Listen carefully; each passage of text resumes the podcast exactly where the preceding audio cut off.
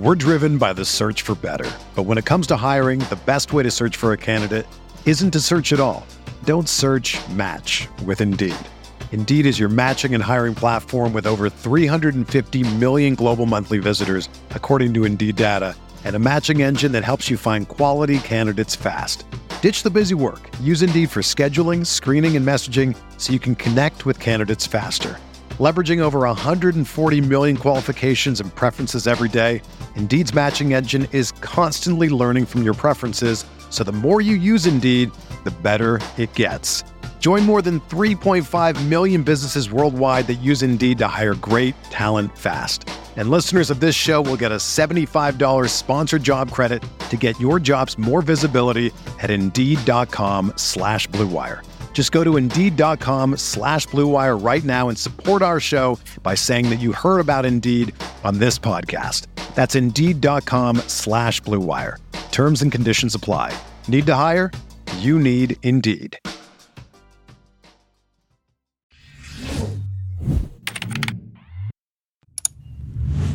Hello, Lakers Nation. Welcome into the LakersNation.com podcast. It's game day. We've got Lakers versus Thunder tonight. I wish I was a little bit more enthused about, that. I'm a little worried about what could happen in tonight's game, but we do have a lot to break down on today's show. Not just Lakers Thunder. We need to talk about the trade deadline a little bit. We need to talk about the injury front stuff going on with Cam Reddish that's uh, pretty concerning right now.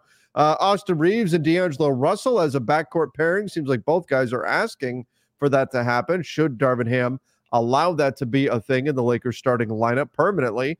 And we also need to dive into the mailbag. I am Trevor Lane, and joining me today is Sean Davis. Sean, um, I don't know. I'm I, I am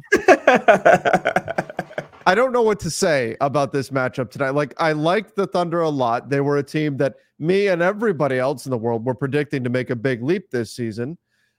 And yet I'm nervous about what this could look like given the way the Lakers have been playing over the last few weeks. Um, how are you feeling about tonight's game? Um nervous, I guess, but like I don't know, man. Like I th- my confidence level, I said this on the show the other night. My confidence level in, in this team is at a pretty it's, it's pretty low. So I th- there's very few things this team can do right now to like surprise me. I'm not gonna lie, or like disappoint me even further. Wait, did something happen? I'm I'm yeah. Well, nothing happened. This can't be right. There's uh, no way. Speak, speak. Hold I'm looking at the at the the odds. The Lakers are a point and a half favorite. Huh? Are the Thunder like caught in bad weather and, and like half their team isn't going to make it there or something? Like is Shai Gilgeous-Alexander and Chet Holmgren like and Jalen Williams? Are they are they out partying in LA like right now as we're recording this and somebody saw it or something? Yeah, because that makes no no sense that the Lakers are the point and a half favorite against the Thunder right now. Well, is like SGA's birthday or something, and they partied hard in LA, like Trevor just said. Yeah, I mean, I guess it, Shai Gilgeous-Alexander is on the injury report, but I, I'm assuming he's going to play. ESPN's betting odds are like yeah. Oh yeah. This is this is ESPN. They've got the Lakers as a point and a half favorite. Yeah. I'm shocked. That that's so weird.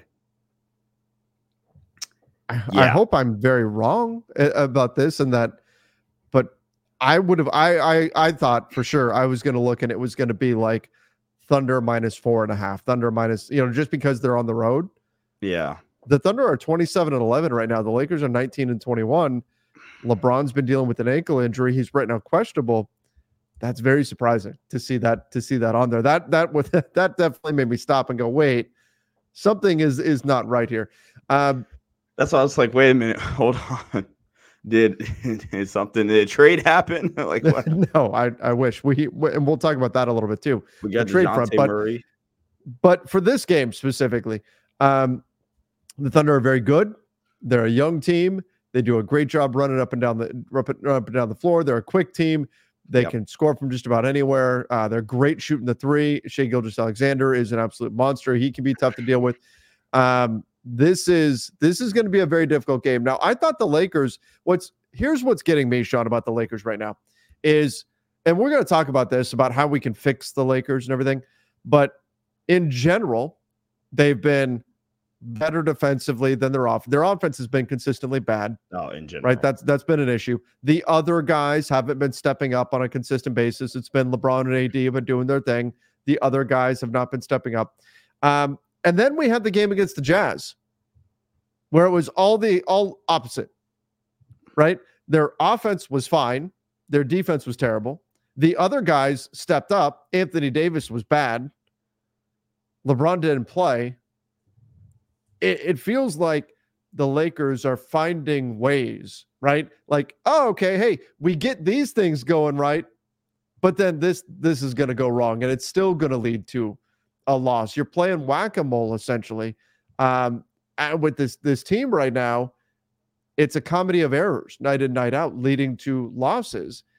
And so, looking at this game tonight, I don't. I'm not even sure where to focus in terms of what the Lakers need to improve upon in order to give themselves a shot against the Thunder. Because based on the way they played last game, you would say, well, Anthony Davis has to be better and the defense has to be better. But based on the way the team's played over the course of the season, those aren't the things that you would say have to improve. I mean, the defense recently hasn't been as good, but it was a weird game against Utah, and I don't know what that's going to mean for this team moving into the game against uh, against the Thunder tonight never would I think I would utter these words, but I'm slowly becoming less worried about the offense, and I'm really starting to get worried about the Lakers' defense. And that's something that we've rarely been able to say um, in the you know, sense, mm-hmm. especially since LeBron's been a Laker, but really since LeBron and AD have been a, a, a duo here in LA. But over the past month, the Lakers' defense has just been a complete dumpster fire. And the best way I can describe it for you all is describing the Lakers defense is like they don't trust Anthony Davis. Like that is the best way to describe yes. the Lakers defense. It's like 100%. AD can be right at the rim, ready to uh, defend the rim on like a on, on a on a, a, a drive to the basket. And we'll have like I don't know Skylar Mays, uh, the first guy that pops in my head. Skylar Mays go over to leave the corner shooter, hey, I'm gonna I'm six foot. Let me go help out AD at the rim. Makes no freaking sense. None, none whatsoever. It drives me crazy. We talked about it. The, the uh, they played Phoenix a few games ago. The first play of the game. That's exactly what they did, and it was LeBron who did it. It was LeBron who left the corner shooter. It was Grayson Allen. Like everybody does this. Austin has had some really bad examples of doing this, where like if if there's anybody in this league that you should trust to handle that wing or guard driving towards the rim, it's Anthony Davis. Out of everybody in the whole league, like that's the guy you should trust. And the Lakers don't trust him for some reason. And that's part of why they've given up more open threes than any, any other team in the league. That's it's the best way to describe it. Counterintuitive stuff. I, I just it's, it's really the it's really the best way to describe it, man. Um, so that I'm I'm starting to get really worried about the defense. Um, I'll be doing a full in-depth live film breakdown on playback playback.tv slash lakersnation on saturday where i have some data and we'll uh, break down the film together and stuff like that and talk about what maybe even the lakers defensive scheme should be. Because like it doesn't even make sense man. Like in theory right you have three perimeter defenders that can mm-hmm. all provide something for you in different roles. Like i think vando is kind of the Revis Island. If I want to compare these guys to like corners in the NFL, he's your Revis Island shut down dude. Not going to give up a not. He's not going to get a bunch of turnovers or, or force a bunch of turnovers, but that's because you're not going to go his way as much. And when you do go his way, just super super solid, makes everything tough. Cam Reddish, kind of your he is your like pixie, like just balls, uh, you know, great ball skills type corner or whatever, right? Think of I don't know, whoever the DaRon Bland dude, the Cowboys guy, um, mm-hmm. that got all those picks this year, right? Turnover magnet, has great ball pressure. And then Max is your guy that honestly, he's probably your best guard POA for like your smaller guards or your secondary playmaking guards. Great screen navigator, really good off ball chaser. But you have those three dudes and the best freaking defensive player on the planet, Anthony Davis. So, in theory, with a with a couple of good helpers like Christian Wood, Braun, Rui, those all players in the right roles can be utilized and, and could be good defensive players. We've seen good moments out of all three of them. that's in theory like you should have a really, really good defense. The Lakers have had a really, really good defense. But for the past month of the season, they've just completely fallen off on that end of the floor. Yeah. Um, it's it's bizarre, especially because when we think back to this Lakers team from last season, which they were supposed to have continuity from their team from last season. Now you can argue Darvin Ham hasn't played pieces that would have continuity together on the floor, but that's maybe another conversation. Um, that was what they hung their hat on was defense. That that was what got them through into the postseason was that they were an elite defense. And so seeing the defense unravel over the past month or so has been surprising. And the offense, I think, has been, I guess, maybe taking some steps, but still hasn't typically been, you know, been good enough. By the way, Shai Gilgeous-Alexander is official. I just went and double checked, listed as questionable for tonight's game um, with a, a knee issue. So that could be the explanation for that for that line there that we were looking at. Um, does he actually not play? I'd be surprised. Yeah, I'd be surprised. I'd be surprised. Yeah, it's the everybody is. You know the Kevin Nash gif where he's in the wheelchair and the, with the cast on, he stands. That's everybody. That's everybody when they, when they play when they play the Lakers. Players come back in order to play against the Lakers. Um, Sean, what's what's Darvin Ham's role in all of this? You know, as we, by the way, our big topic here is can the Lakers fix this? What's Darvin Ham's role in, in this whole mess? Because I have a lot of people, a lot of people who, if we don't come out and just say, this is all Darvin Ham's fault, I've been the one saying there's a lot of blame to go around. It's some of it's on the players, some of it's on the coaching staff, on Darvin Ham, some of it we can put on roster construction. There's plenty of blame to go around all over the place. And I've got a lot of people get frustrated with that and say that's not putting Darvin Ham on blast enough, that it is all on Darvin Ham, that he is the problem here. So, where do you see Darvin fitting into this? Because certainly when we talk about the open threes the Lakers are giving up, well, that's a scheme issue that ultimately falls under the coaching staff. Um, players have to execute on the floor, but in terms of the the blame pie, how much do you put on on Darvin and and the coaches? I think there is a uh, a large, if not, I, I think there is a really good chunk of the of the pie going of the blame pie going to Darvin. I do want to say this though. Um, the like social media now makes you have to like pick one thing and yes, make it only one thing now.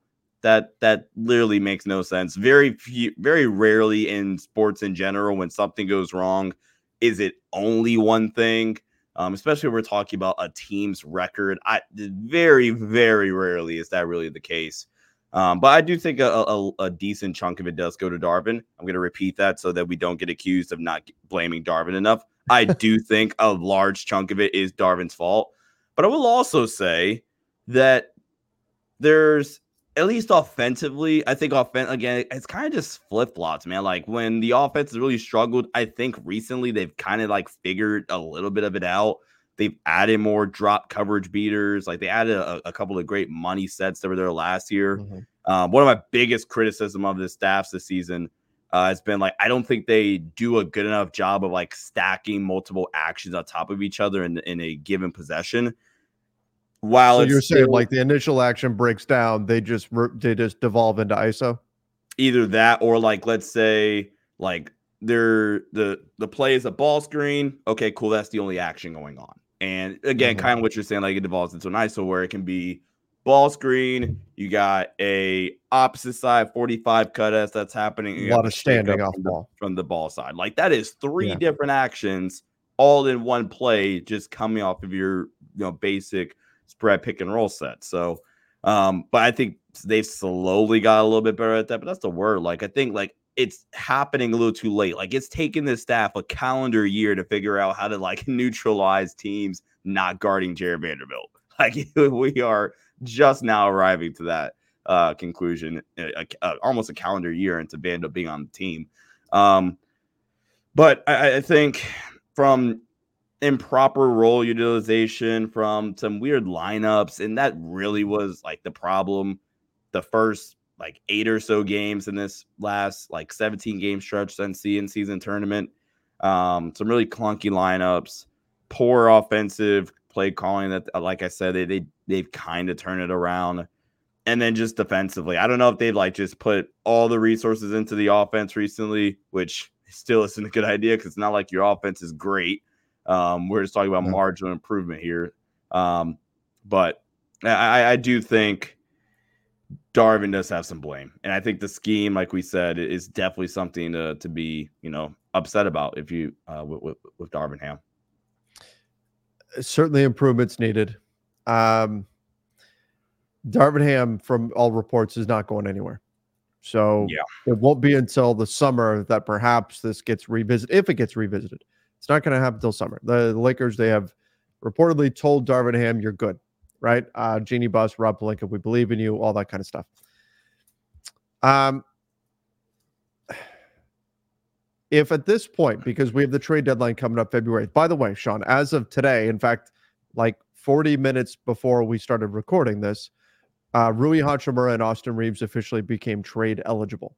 So now everyone on the Lakers roster is trade eligible with the exception of Anthony Davis and Jared Vanderbilt. So everybody else can can be moved. Not that they will be moved, but can be moved if the Lakers don't make significant changes at the trade deadline, are we at the point where that's that would be considered punting the season?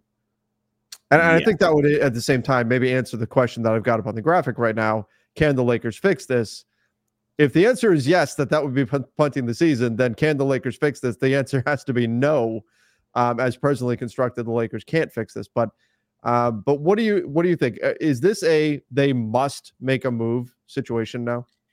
I think this is a must make a move situation. This is the only reason why. And I asked this question on the post post game show the other night. Trevor, can you list off the Laker the five best Laker players currently for me? In your opinion, sure. I'm sure we're going to come up with the same list. Sure, Le- uh, LeBron, AD, Austin, D'Lo, and I'm going to put in Rui. Okay. You cannot play that lineup together. You can't.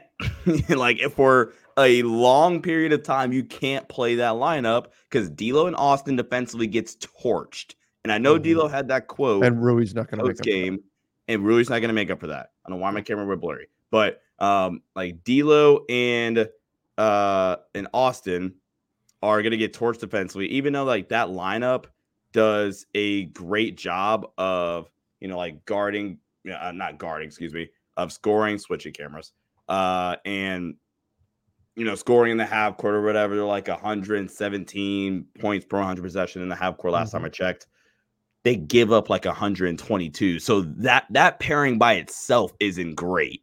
And then, like we said, Rui is it going to make up enough for that? Braun, you're asking Braun to defend more than he probably has to, especially this early into the season still and it's AD by himself, right? Like that line just can't play together.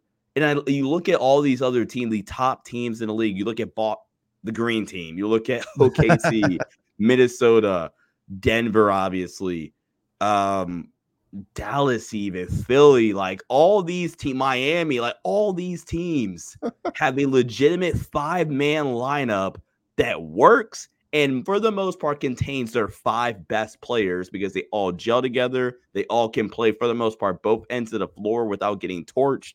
And the Lakers can't do that right now. Sean, that lineup, D'Lo, Austin, Rui, LeBron, Anthony Davis. No oh boy. According to Cleaning the Glass, they have played one possession together. Wow. one all season. Wow. Yeah. Sounds right so uh, so if that so you're saying yes they have to be and i agree by the way. I think this team must make a trade. You know we we came into the season hoping that the depth on this team would shine through. I think it has not done so often enough. I think the guys they paid over the offseason when we talk about jared vanderbilt rui hachimura uh, d'angelo russell austin reaves gabe vincent to a man none of them have quite lived up to expectations. You can argue, well, okay, maybe expectations were too high for certain guys, and some guys dealt with injury. Rui has been in and out of the lineup. Jared Vanderbilt missed a huge chunk of the season. Gabe Vincent essentially hasn't existed um, this season for the Lakers. So that's that's part of it. But all of these guys have not quite lived up to expectations. Mm-hmm. But at the same time, you're right. There is some some fit concerns here. I think not having Rui of, as at the level you need him at or as available as you need him. I don't him. think it's his fault though. Oh no, no, no. I know. I agree. I agree. I'm I'm saying um not having him perhaps I should say not having him used the way that he should be and not having him available health wise and not having Gabe Vincent available at all has magnified the the all or nothing one side of the ball only guys and it's created very little guys who need to be out there to, to grease the wheel those guys aren't really there those buffers aren't really there and so you wind up with too many players that can only play one side of the basketball and that's created problems too um, but ultimately i think all of this says they need to make a move they need to make probably multiple moves in order to uh, to turn this around and I think it does hit at what, what you're saying here that your your five best guys, you can't play them together. And the other guys that you would plug in, that's not really working either. So that they've got to get something done, but they also have to be very careful and thread the needle here and find the right move. And that is where it's going to be difficult. But I think if they don't do something, unless this team suddenly turns it back on and we start seeing in season tournament Lakers again, between now and the trade deadline, which I'm not predicting is going to happen. But unless that happens, I think not making a move at the deadline sends a pretty strong message about what they see as their chances for the rest of the season. Yeah. Um, I'm just gonna read off really, really quickly. This is the top five lineups that have D'Lo and Austin on the floor together that have played at least 50 possessions. I'm gonna read off the deep uh the points per possession allowed, so defensively per 100 possessions. I'm gonna read them off the top 5 and uh, so 132.7. That's the fifth lowest uh out of the top five minutes wise. 132.7. That lineup played 50 minutes together, or 50 possessions, excuse me. This Next is D'Lo and Austin lineups. D'Lo and Austin together on the floor. Okay. Next is 113.2, but that group is a plus 0.4, 0.4 altogether. Next, this lineup has 75 possessions together, and this lineup with D'Lo and Austin and three other players is giving me up 155.7 points per 100 possessions. 155? oh my god! Like that's like they're not even on the floor. The like uh, that's that, that's like saying that you're you're. It sounds like you're playing five on three or something. Yeah. The uh the next grouping, this group has played 106 possessions together, 126.6 point uh points per 100 possessions, and then the top lineup um it, which has played 278 possessions together is allowing 113.5. So like that group just can't guard. Right. Now, D'Lo and Austin both were pretty complimentary of each other after the As last game. Which they're, they're, buddies, right? They're they're friends. Um, and they, they were great. I I talked about this going into the game against Utah that it felt like we hadn't seen a game where both D'Lo and Austin had it going offensively. yeah. We got that against Utah. Unfortunately, Anthony Davis did not, and that sunk the Lakers. But D'Lo and Austin both had it going. I think they can have complementary skill sets on the offensive end, but there's maybe a little bit too much interchangeability. And then defensively, as you're you're illustrating here, that's where you get into a, a problem. It's the defensive side of the ball. But then that also begs the question: Shouldn't you uh, the lineup that the Lakers went to in order to make up for their defensive shortcomings and take advantage of their offensive production?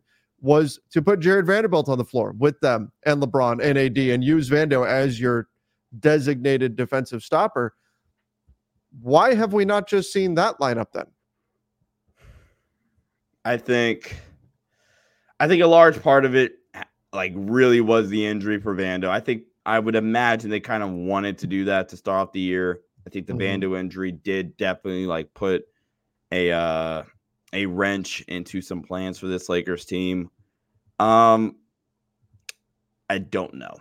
And They that's like nine honestly, possessions together. Now they're a minus 8.3, but nine possessions is nine possessions. nothing. I mean, they've been on the floor for like a minute or whatever, you know, a minute Yeah. and a half or something. But um yeah, Can't really answer Is- that one for you. Can like they're both asking for this. They started together against Utah. Obviously, LeBron was out, and so that was part of it. Is I mean, before the trade deadline, before you make permanent decisions at the trade deadline. Do the Lakers need to try this and just say, look, nothing else is working, so why the hell not? This worked for us last year. Let's let's go. Just let, us give this a shot and just see what happens. Is that like I, I was talking about that in relation to Christian Wood a few weeks ago? Jaxson Hayes was the guy getting the minutes, and I was saying, hey, before the trade deadline, before you go and spend assets on another backup big, you need to go back and find out if Christian Wood's shooting is going to come back around and see what he's got. Jaxson Hayes is not it.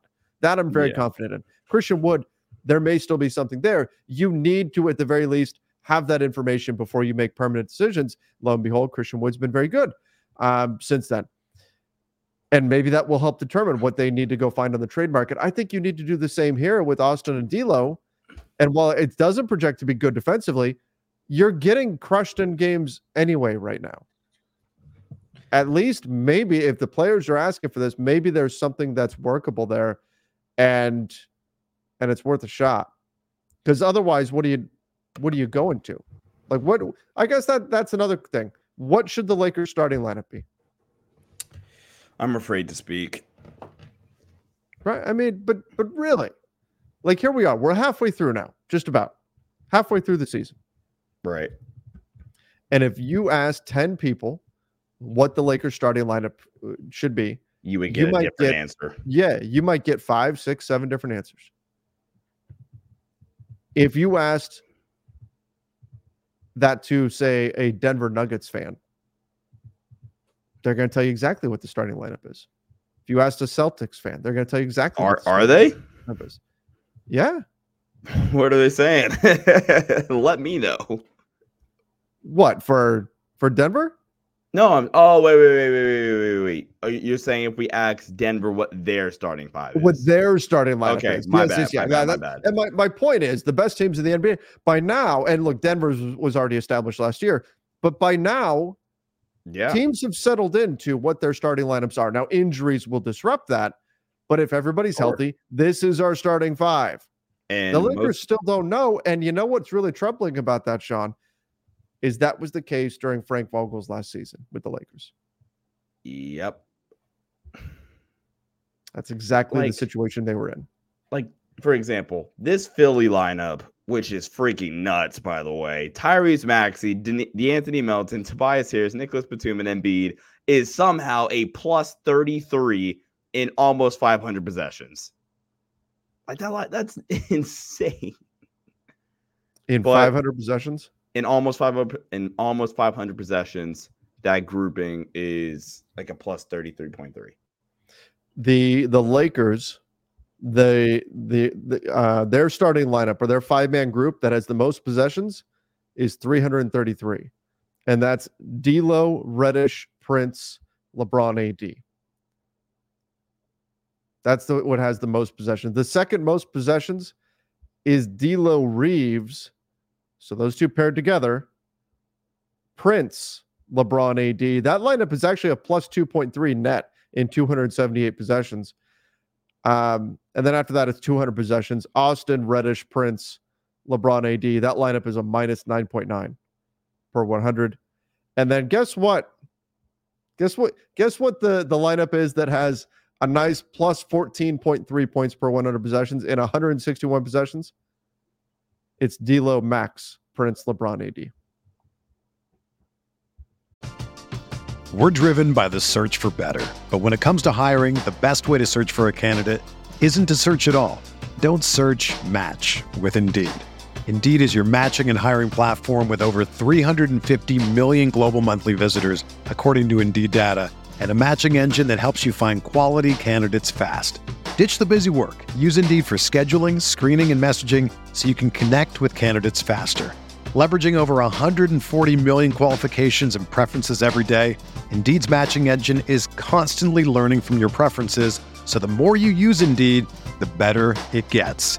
Join more than 3.5 million businesses worldwide that use Indeed to hire great talent fast. And listeners of this show will get a $75 sponsored job credit to get your jobs more visibility at Indeed.com slash BlueWire. Just go to Indeed.com slash BlueWire right now and support our show by saying that you heard about Indeed on this podcast. That's Indeed.com slash BlueWire.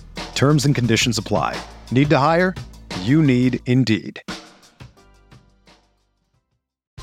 If you're a basketball junkie, then you know there's no better time of year than the NBA playoffs. Twice a week, JJ Redick is cooking on his podcast, The Old Man and the Three. He has guys come on in all stages of their careers to talk about the league and share stories you won't hear anywhere else, including Devin Booker on why he talks so much trash, Ray Allen's epic free throw competitions with LeBron in Miami, and the moment Tyrese Haliburton knew Pascal Siakam would be a good fit in Indy. In addition to player interviews, every Monday JJ breaks down the top three things happening around the NBA with unmatched analysis, not outlandish takes, and is often joined by masterminds of the game like Tim Legler to dive deep on rookie reports, trade breakdowns, and why is mean mugging now a tech. You won't find another outlet that covers the game as comprehensively and with such insight as JJ does it on The Old Man and the Three. Make this your companion podcast during the playoffs. Listen to The Old Man and the Three ad free on Wondery Plus or wherever you get your podcasts. Okay, wait, am I back? My my connection just cut out. so you so did you not hear what I said? I was just giving credit to your guy Max Christie. Oh, you're talking about how the uh, Lakers top lineup is D'Lo, Max, Taurean Bron, AD. Yeah. Yep. But but the point is that they they haven't had a group that they've locked into that they've just pushed all the minutes onto that has had t- the time to really develop that chemistry, that cohesiveness, or anything. And so that's I, I think that's a problem at this point in the season. Um, I don't know if if Austin D'Lo is the answer to fix this because that's that's where we started the season, and the Lakers moved away from that pretty quickly. If Taurean Prince was better defensively, maybe it would be, and maybe that's where you just go to a Jared Vanderbilt. By the way, we should note uh, Cam Reddish is probably going to miss a few games, so if you do want to put a defensive player on the floor with D'Lo and Austin, it kind of has to be Jared Vanderbilt at this point. Yeah, I I think you're going to see some some of the starting five, whether it's the starting five or not. I think you're going to see some of that lineup um, throughout these next few games, especially if, if Cam Reddish is going to miss. Um, I I think like Trevor was saying, it, it makes too much sense not to try to just just see. Okay, cool. Like, let's see what worked last year. Let's go back to to the drawing board. Let's circle back around one more time all else fails, okay, cool. We'll just make a trade after that. But like, let's see first one more time. By all accounts, it sounded like that was going to be their starting line, lineup to start the season, and then Jared Vanderbilt got hurt. Like that was Darvin Ham's plan, yeah. was to start Reaves, D'Lo, Vando, LeBron, AD. Um, but uh, speaking of Reddish, uh, yeah, he's dealing with uh, with knee effusion, which that's the term they also used for Gabe Vincent. But um, has some his knee's been a bit banged up, has some swelling, and so he's going to be probably missing at least a few games. And I think this is this is a good thing because he's been bouncing in and out of the lineup, not playing back to backs, like you know, getting hurt mid game. Just just stay off the floor, heal up when you can get to 100%.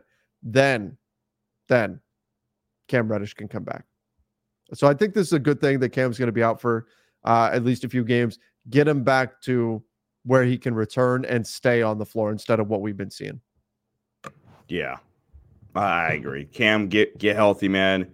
I mean, I I was told the other night that Cam's contract for some reason like isn't a win. Like Cam is definitely outperformed his contract. Oh, for um, sure. He's a minimum. He's a minimum, exactly. But Cam, get healthy, man. Um, yeah, like really just get healthy. I mean, hope you get back soon. And yeah, I think Cam can help this team if we're uh, if we're healthy. All right. So we'll see if the Lakers go with Austin and D'Lo in the backcourt tonight against the Thunder. LeBron James is questionable for tonight's game as well. If uh, assuming though LeBron is a go, he was dealing with that ankle issue. Uh, Anthony Davis is probable, and Cam Reddish is not available. I think your options are you. I guess you either go with either D'Lo or Reaves, and then Prince and Vando, or you go D'Lo Austin, and then either Vando or, or Prince at the 3 mm-hmm. And I, I kind of feel like now's the time just to go ahead and give this a shot. Try it again. Go with Jared Vanderbilt with D'Lo and Reaves and see what happens. Yeah, I'm in agreement with you. Okay, let's open up the mailbag here again. Tough game tonight for the Lakers against the Thunder. No Cam Reddish.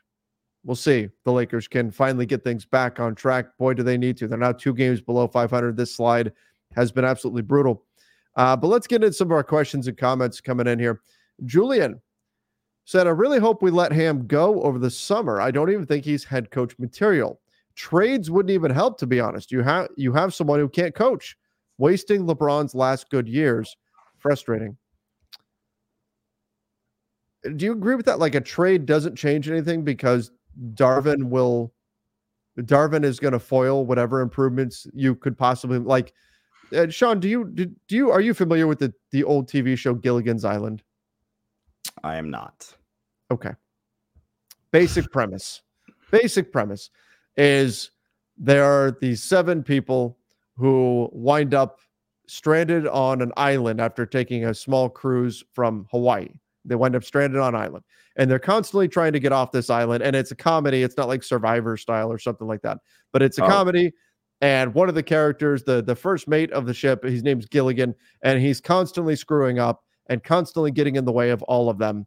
Uh, and preventing them ultimately from leaving the island. By the way, there's an interesting old theory about this show, and I don't want to get into a Gilligan's Island tangent, I did not yeah, expect to, say, be discussing like, this. Is this a new rock stars like theory breakdown or something? No, no, no.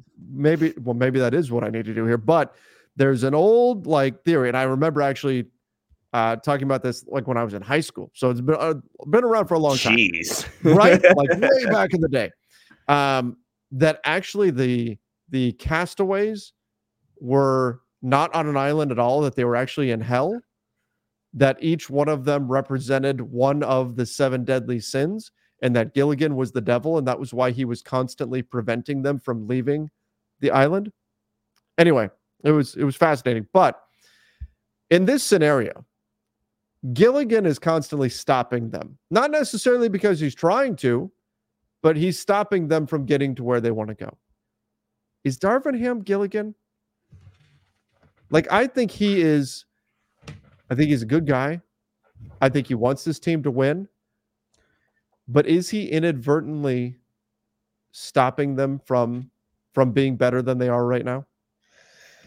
Um I don't know. I, I will say that I don't I don't think I don't agree with the notion that a trade wouldn't help at all. I, I, I don't like for example, you're telling me like if you swap out D'Angelo Russell with like Zach LaVine that the Lakers aren't going to get better.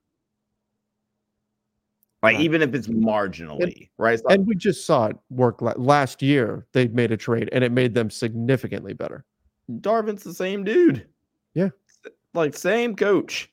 So I don't know. I don't always agree. I, I get I get the the the sentiment here, but I don't um I don't agree with that personally. I think that uh I think Darvin has his pluses and minuses, but I don't know if I can say he just he period can't coach. Um, Jared said Darvin looks completely clueless on the bench. You can see it in his face.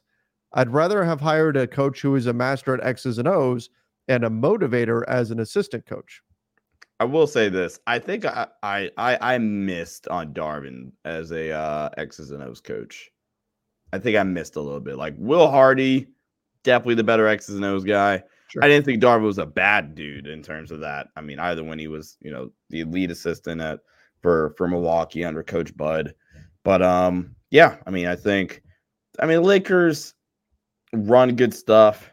They've they've had games and series even where they've game planned their butts off, mm-hmm. but like it's just not consistent. And then, and I mean, the saying is you take on the identity of your head coach, and it feels like this Lakers team is also not that con- like consistent at anything either which is something I could probably describe the coaching staff with is they're not very consistent with very many things. So um, yeah, frustrating for sure. Uh, Urban Royalty said this season gave the same results for seasons. I don't know if he means the system that Darvin's using, aka the Bucks system from Coach Budenholzer. I'm not really sure what that's fully in, in reference Defensively, to. maybe. Maybe same super chat there. Uh, sheesh, you had the yeah. same super chat like three times. Yeah, I don't know how that happened. I somehow wound up. Oh, the uh, one I just copied it twice, but he sent the same message twice. I'm not sure exactly what he was referring to there. Uh, Avi B said uh, Jaime Jaquez will haunt us. JHS was a reach. Eh. JHS still is. He's not playing right now. I mean, Skylar Mays is getting minutes, and people get fr- every time. Now it's see, it was everybody was frustrated every time that that Jaime Jaquez did something, or you know, to a lesser degree, uh, Brandon Podziemski, or you know, for a while there was Cam Whitmore if he did something in summer league. Now it's if Skylar Mays does something, people are like, "See, JHS is terrible." I don't. I, I feel for. I hope he's not just a total bust. So far, it hasn't been good, but I he's a young player. I, I just can't be totally out on a guy already. Uh, I, I'm just gonna disagree with the reach part. I mean, I did I did not have him as a lottery prospect. I did have him in that like range of where the Lakers took him at. Mhm. Um, so I won't call it a reach. I mean, can you disagree with the pick considering who was on the board? Sure, but I don't think it was a reach. He was not the guy I wanted the Lakers to draft. I remember when we were doing our analysis. Um, he was not a guy I was hoping that they would they would pick. Um, but I'm not a draft expert either, and so I just trusted. Hey, the Lakers they've done a nice job with their draft picks for a while now, um, and again, it's not out of the question for this to still work out for them, but it hasn't been good so far. Uh, Re, if you had Zach, you win this game without LeBron. Yeah. If if you swapped out, well, I mean, what's it to get Zach? You have to take, but D'Lo went for 39. If you have Zach LaVine, D'Lo is not on this roster. Rui Hachimura is not on this roster. That's just math. So I don't know for sure if you can say that. Like, yes, if you were just adding Zach LaVine to this roster, but you have to remember to get Zach LaVine, you've got to take. I mean, even if even if the Bulls just say we don't want any picks, just please get this guy off our roster. Yeah, it's probably D'Lo, Rui, and Gabe Vincent. So I don't know if you have Zach LaVine if you win that game, knowing that D what D'Lo did, and I, I don't see Zach LaVine uh, outperforming both D'Lo and Rui in that specific game. you you win if Anthony Davis doesn't score 13 points. Like you win Yeah. if that doesn't happen. If you get average Anthony Davis, you win that game.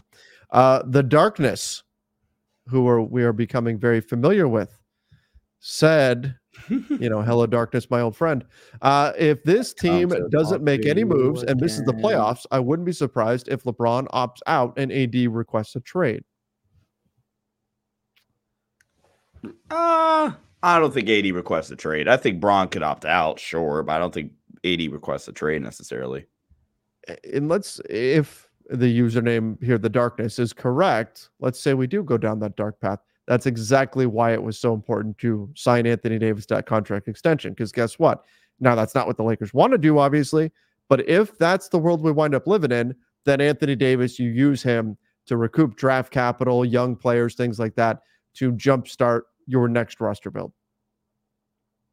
That's what that that's all about now. And again, I don't that's not what the Lakers want to do. That's not the path they want to go down or anything, but but that's even in the worst case scenario. LeBron says, "Oh, Bronny got drafted by the Charlotte Hornets. I'm going to go sign with the Hornets." Whatever. And, and LeBron leaves and then AD says, "Hey, I'm not doing this without LeBron. Trade me." Okay, now now you're at least going to get some capital. You can restart the next iteration of of this Lakers team. Uh, but again, that's not what the Lakers want to do, obviously. Kobe Montana said, another wasted season in the LeBron and AD era. Maybe. It feels like there have been a lot of wasted games. It feels like we've said a bunch of times, oh man, AD had a great night. Too bad the Lakers wasted it. 40. LeBron had a great night. Too bad the Lakers wasted it. In this last game, it was D'Lo had a great night. The Lakers wasted it. There's been a lot of that this season, hasn't there? Yeah. Man. Alton said, if the roster we have now can't win, why were we winning before? It's a fair question. Why did they look so good in the in-season tournament and now look so terrible just a little over a month later? I, again, like that Lakers team, I'm saying that like it was a couple years ago when it was like really like a month ago, literally. Um, like that team could guard. Like that team was a good defensive team. And like that's what this this iteration of the Lakers have been over the past five years. They've been at their best when they can really like sit down and play defense. And over the past month, they have not been able to do that at all. It seems like all the Lakers' defensive capabilities have just flown out of the window mm-hmm. since that December 9th in season tournament final game against the Indiana Pacers. So they are somehow able to like refine their footing and, and refine the defensive capabilities. Um, maybe we'll start seeing some positive stuff from this team. But yeah, like that, that is a really, really great question. All right. G Rock said, nothing fixes us this season. It's a blown year. I mean, I I was getting very similar comments last season at this time. So I think history tells us, and look, it's it's not good right now. No sugarcoating that. But we just had an example of how a season that looks like it's going down the drain that can be turned around. BK said Austin Reaves is overvalued. Trade him before everyone realizes his skills never get the better of anyone. So teams are okay living with him trying. Upside is not very high. Uh, I, I can't get behind that. Like I I yeah. Yeah, I'm I'm just gonna leave it at that. I think people are very frustrated right now in general. And so they're to be frustrated with with everything, including Austin, every player. Um, has Austin lived up to expectations compared to where they were? Probably not. No. Right. He had that slow start coming off the uh, off his time with Team USA, but that doesn't mean that he's not a valuable player. That doesn't mean he's not worth his contract. That doesn't mean he's not a guy that can help you win basketball games. I think he certainly is. Um, overvalued. I think if that's the case, then a lot of teams around the league are making a big mistake because he's the guy everybody's asking for. He's every team when they if they talk to the Lakers, they're saying, "What about Austin? What can we can we get Austin?" And the Lakers don't want to trade him for for a reason. He's a very yeah. talented player on a on a great contract uh, that can that can help you win basketball games. Now, is he taking over games? Is he take like we saw in the fourth quarter against Memphis in the playoffs? Is he taking over games like that? Not really. Not getting to the free throw line quite as much. Shot hasn't been as dependable. And so everything has kind of taken a little bit of a step back from where he was, say, playoffs this past year, maybe even a little bit before that.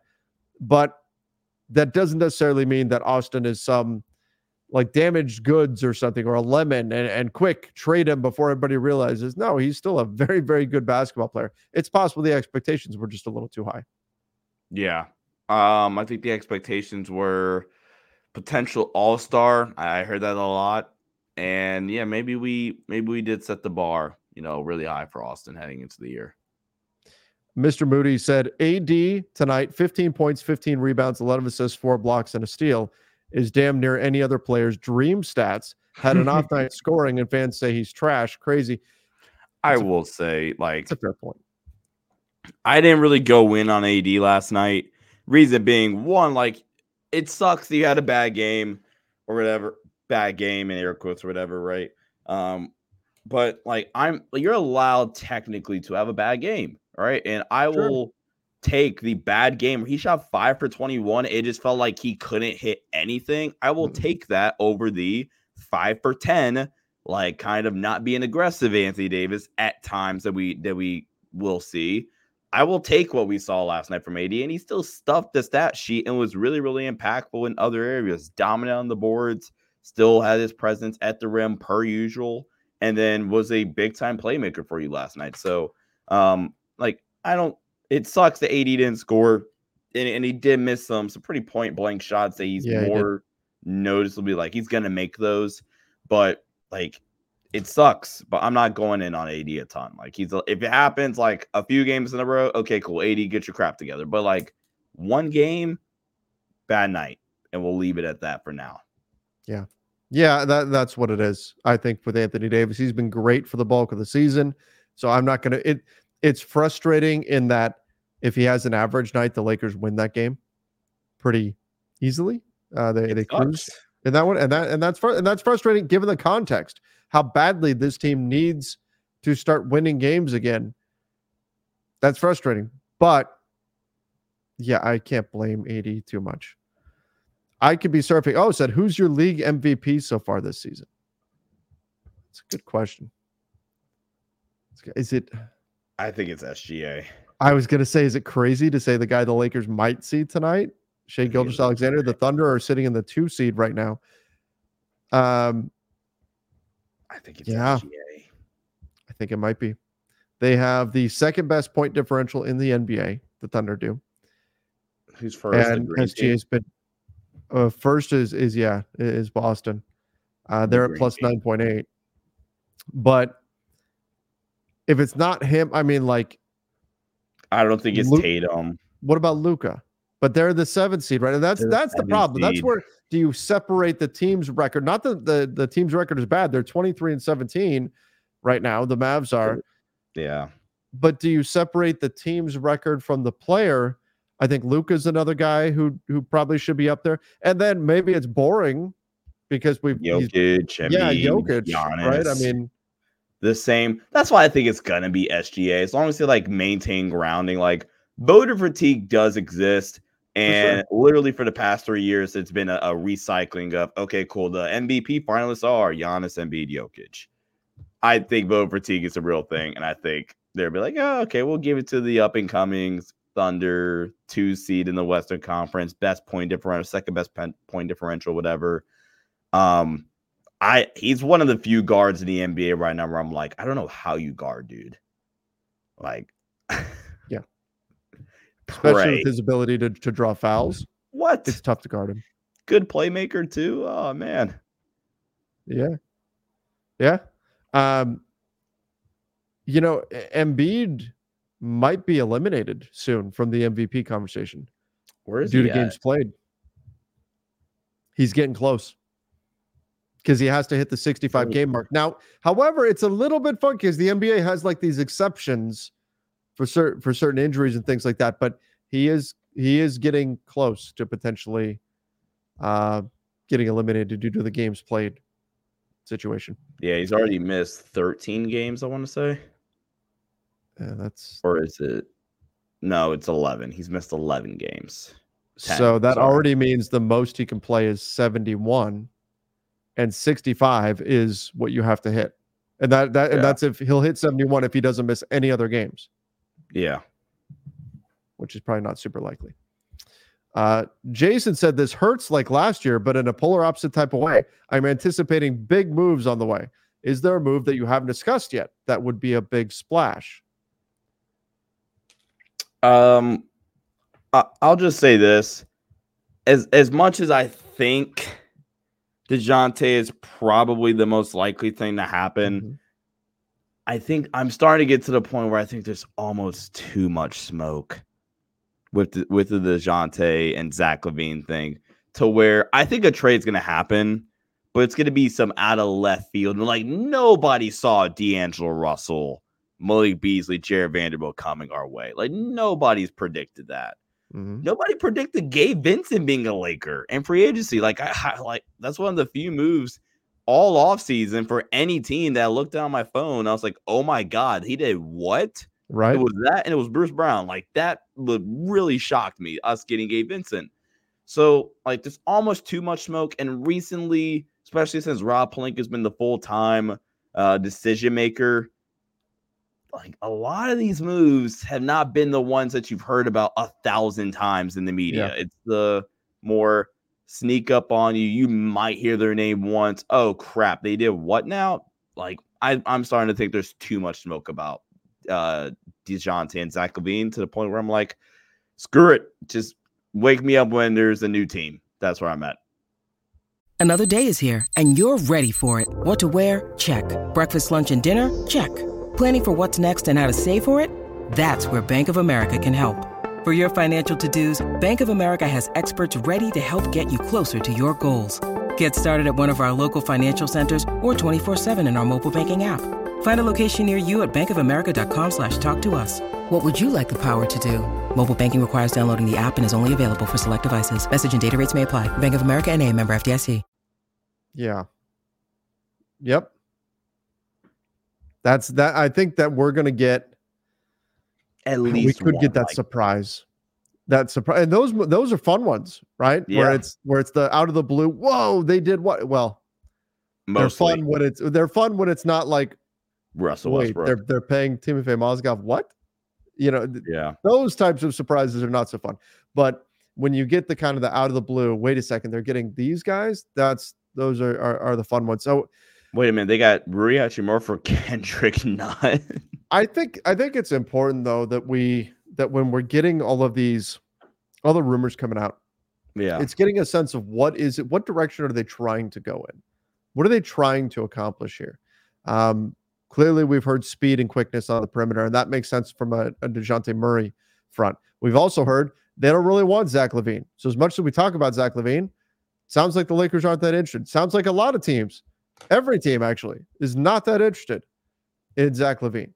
So we can kind of that that informs us a little bit to what it is that they're trying to do, which type of player they're really gunning for. And that'll give us a sense of kind of which direction things are, are going to go here moving forward. So it's important in that sense. But yeah, sometimes the real fun ones are the ones that come from from out of nowhere. yeah. Uh, Ryan says Cam's got to sit out a couple of games. Well, that is going to happen. Nagging injury keeps him out of the second half of games and playing every other game. Cost me money on prize picks.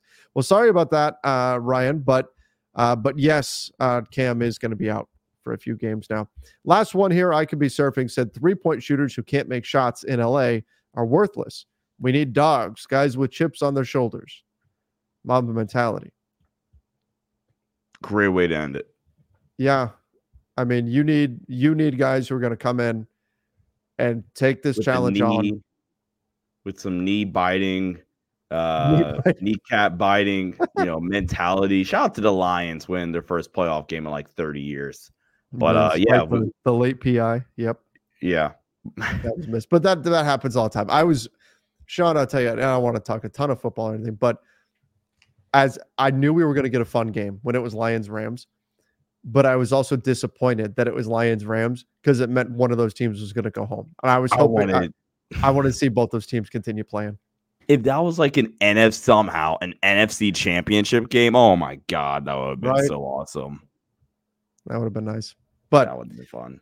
But anyway, back to to basketball. I do think they they do need guys with chips on their shoulders. They do need guys with something to prove. There's something to that. The problem is it's hard to predict who's going to shoot great from 3 and who's not. Like Lonnie Walker actually shot well from 3 last season for the Lakers. Malik Beasley did not. Suddenly Malik Beasley's like the best, three-point shooter in the league in the league. right? Um, so, uh, like, how can you go get any particular three point shooter and have any confidence that they are or aren't going to shoot well from deep? Yeah. It's it's hard to say who's going to be that shooter who can't make shots and who's going to be the guy that has a chip on his shoulder because you do need you do need three point shooters. They take less threes than anybody in the NBA, and it's hard to win in today's NBA like that. The Lakers need guys who can hit threes but it's really tough to know who is going to fall victim to the Lakers curse and who is going to be able to to overcome it. Oh man, just win. Losing stinks. Just Win games. And when all else fails, bring your laptop into the presser to show off. Mike Brown. It's, it's got me thinking. That that has me thinking. What a dude. Darko Rajakovic started a trend, didn't he? Yeah. Because Darvin said some stuff after the loss to the Jazz. No, he was very measured, very careful with everything that he said, but said, you know, hey, 39 free throws for Utah. And we felt like they were just kind of running into us and getting whistles. Um, he was obviously frustrated. He didn't call out the officials the same way Rajakovic did, the same way Mike Brown did. But look at Did- what's did happened to the accuse him. Lakers in terms of the whistles in the two games since Rajakovic's rant. Maybe there was some action there that took place. And Mike Brown saw that and is now saying, "Hey, I'm going to do the same thing." Like who's the next coach that's going to that's going to go off on the officials? I think number one on the betting odds list needs to be Steve Kerr. Feels like I Steve mean, if, Kerr. if you know it's a twenty five thousand dollar fine, a lot of organizations will be like twenty five grand. Here you go, got that covered. take it. Yeah. Feels So like Steve- Steve, Kerr is Steve always Kerr? the guy having these uh, elaborate rants post game. And he does have Draymond coming back. Jason Kidd, maybe that's another one that I think could like Sure. I could see just going off. Could you ever see Darvin doing it? No. And maybe I that's part of the should. problem, but like I I I don't. Yeah. All right. Well, we've got Lakers Thunder tonight, 7:30 Pacific time tip. We will be live on playback for it, playback.tv slash Lakers Nation, or you can uh, follow the play by play on the Lakers Nation YouTube channel, youtube.com slash Lakers Nation. Make sure you are subscribing to the channel. We're going to do everything we can to keep you up to date on all of the latest trade news and rumors. Check out the NBA front office show as well, where Keith Smith and I keep you informed for the entire NBA. We've got a ton of trade stuff to talk about on uh, Monday's show. Uh, happy Martin Luther King Jr. Day to everybody. We've got a lot of games on uh, that are going to be on today for those who were recording this the night before, of course. But a lot of games on to follow, a lot going on. So, uh, so hopefully you are able to take in as much NBA action today as you can. Sean, thanks for for jumping on here, man. I appreciate it. No problem, Trev. Always happy to talk about the Lakers, even though the Lakers don't like to see us happy. No, apparently not. Apparently not. Well, let's see if they can get a win tonight against OKC. OKC. That would make me feel a little bit better. Till next time, everybody. See ya and stay safe.